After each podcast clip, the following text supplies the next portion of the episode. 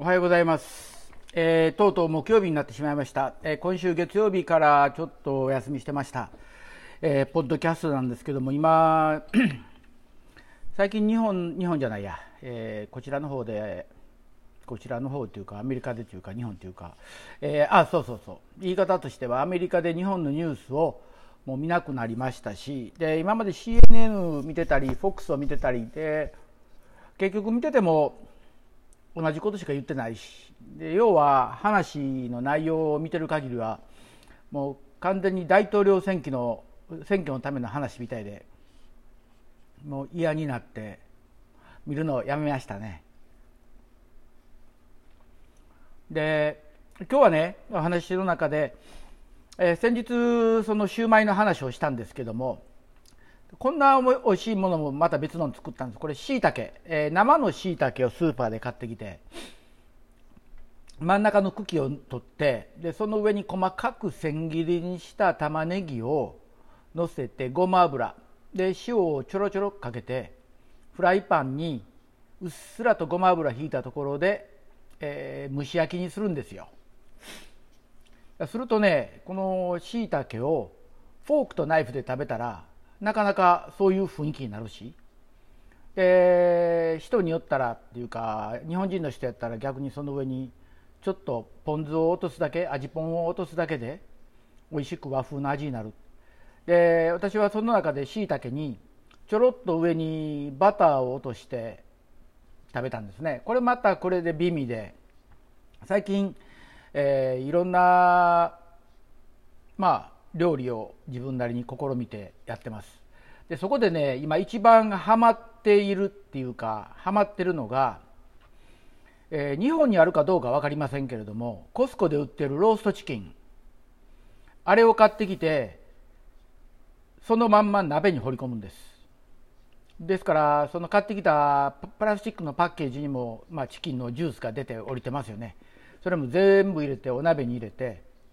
でその鍋の中にかつおだし。要はかつおで取っただしでもいいし本だしとかそういうのでもいいです。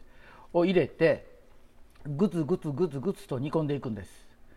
であと味付けはあじゃあ違った違った。グツグツ煮込んでる時に白菜の軸。要は軸の硬いところ。そこを掘り込んでグツグツ煮るんです。これね白菜の軸の部分って結構美味しい出汁が出るんですよね。で煮ていきます。でそこに今度、まあ、塩ちょろっと入れて味を見ながらかつおだしが入ってます。白菜が入ってます。それだけでも十分味になると思うし薄味が好きであればそれでいいと思うんです。でそこにカップ1杯のトマトジュースを入れるんです。でこれでまあスープなどの出来上がりです。で今度そこに自分の好きな食べ物、えー野菜でも何でもいいです。で私は自分がそのオクラが好きなんでオクラを入れて煮込んで食べるんですけどもある種のちゃんこ鍋ですよね。で一旦ローストチキンにした鶏を入れてますからもう柔らかいわけですよ。でそれが身がほろほろと取れてで私的にはその身だけを出して今度その身をベトナム春巻きのライスペーパーでくるんで食べるんです、えーこれは食べ方としてはからし醤油。これなかなかヒットでしたね、まあ、や要は家で食べるものがないんでとりあえずやってみようということでやりだした料理なんですけども。要は鍋料理っていうのは何でもできると思うんですよ。で相撲部屋がちゃんこちゃんこ、まあ、相撲部屋で食べる食べ物のことをちゃんこって言うんですけどそこで食べる鍋がちゃんこ鍋。で見てる限りお相撲さんってあんまりきっちりと分量を測ってやってない。でそんな中で適当に入れて美味しいものができる。それが鍋の醍醐味ですよね。だからぜひ一度やってみてください。あとねこれはもう相撲部屋でやってる食べ方なんですけどもかつおを鍋に入れます。でそこにまあお醤油であと少しのお酢とレモンジュースを入れてで混ぜます。よく混ぜたところに卵の黄身だけを入れてよく混ぜてで出来上がる手前にちょっと湯煎しながら卵を混ぜるんです。あまりやりすぎると卵が固まりますから。でこのソースを要は水炊きとか鍋物ってソースにつけて食べる方法はありますけどもつけて食べるんでなしに食べ物の上に乗せて食べるんですよねこのソース。これがまた美味しいです、えー、ぜひ。要はいるのはネギとカツオとで、まあ、ポン酢があればポン酢なければお醤油と、えー、お酢とレモンジュースで作ってやっていけばいいと思うんです。あと家の中に私が今常備しているのはえー、すし酢、えー、お酢と砂糖と塩を一旦煮て作ったやつなんですけどもこれを置いてますので、何にでも利用できるんですよね。ご飯炊きすぎたらもうまず酢を混ぜて寿司飯にしてしまうと。で寿司飯にしてしまって冷えたら美味しくないやんって言うから冷えた寿司飯は今度それをおじやにするんです。するとこれまた美味しいんですよ。するっと食べれる。で今までそういう発想なかったんですけどこれは東京のお寿司屋さんで、えー、おけい寿司ってあるんですねこれ青山の。そこのおけい寿司の、えー、大将がお店に来たお客さんに必ず少しだけお寿司、えー、寿司飯のおじや出すんです。でそうすることによって胃の中に粘膜を作ってくれることで割り酔いしないと。だからお寿司を食べながらお酒を飲んでも変な酔い方をしないので、えー、皆さんに喜んでもらえるっていう、まあ、そんな発想から出してらっしゃるんですね。これは美味しいです。ですから何にも捨てなくていいんですよね。寿司飯が余ったからもう食べるこんなんチャーハンもできないしでなしにおじやにする、うん、でまあそういう何でもかんでも余ったもの。で私はできるだけ余ったものを再生して食べるのが趣味で。で昨年は家の庭にパセリがまあどんどこどんどこできてでこんなパセリなんて毎日食べるもんでもないのでパセリを取ってきて水にあ水で洗ってさらして細切れにして全部冷凍庫に入れてたらやはり便利ですね。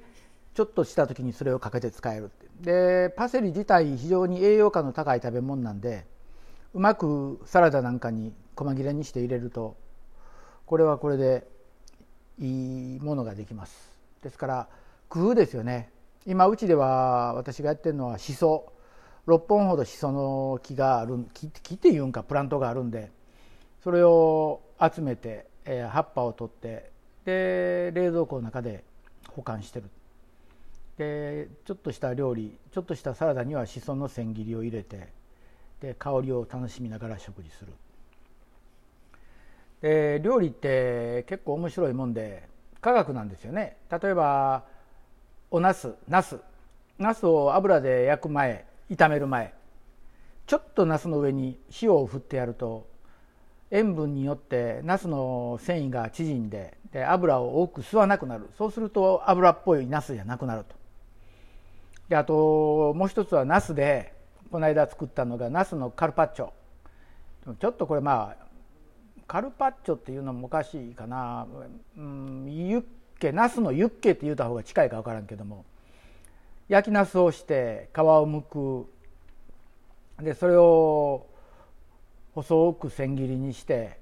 千切りというか叩いて潰した。その上に卵の黄身を落としてかつおをのせて。でまあお好みで七味を落としてもいいと思うし。でそれを混ぜて食べるとこれなかなか美味ですね。うん、ですから食べ物って冷蔵庫を開けて何があるかな。と、えー、それって結構大事だと思うんです。あるものを使うということ。であとねもう一つはこれは時間かかるからあまりおすすめできませんけどもトマトジュースを買ってきてそれをまずペーパータオルでこすんですね。そうするとまだ色が赤いんですよ。ペーパータオルの繊維が粗いんで。で今度それをもう一度コーヒーフィルターコーヒーをこす時の紙でこすと下にクリアな液体が出てきます。トマトのうまみです。これうまみ要素です。で温めてる鍋で温めてるお湯の中にそのトマトのクリアスープっていうえ？っていうかえ？クリアな、えー、水トマトから出たね。赤色じゃないやつ。それを入れて、えー、味を整えてそこにお味噌を溶くとまあなんというか本当に美味しいお味噌汁ができます。ですからそこですよね。なんかかんかと美味しいうまみのあるものはどう利用すればいいか。ですからトマトトマトジュースっていうのは使い道がたっぷりあるしで私はトマトジュースが好きだしでも人によったらトマトの穴赤いのが嫌だ。食感が嫌だ。でそしたら潰してこういうふうにジュースにして。でそこからクリアなリクイッドだけ取る。でじゃあお前赤いとこもったいないやん。赤いとこ土に返しゃいいんです。有機肥料の堆肥として。そうすると3日もすればきれいになくなってます。えー、そういうことでやっていけば捨てることがなくおいしいものができると思います。ですからぜひ家の中の冷蔵庫掃除しながらやってみてください。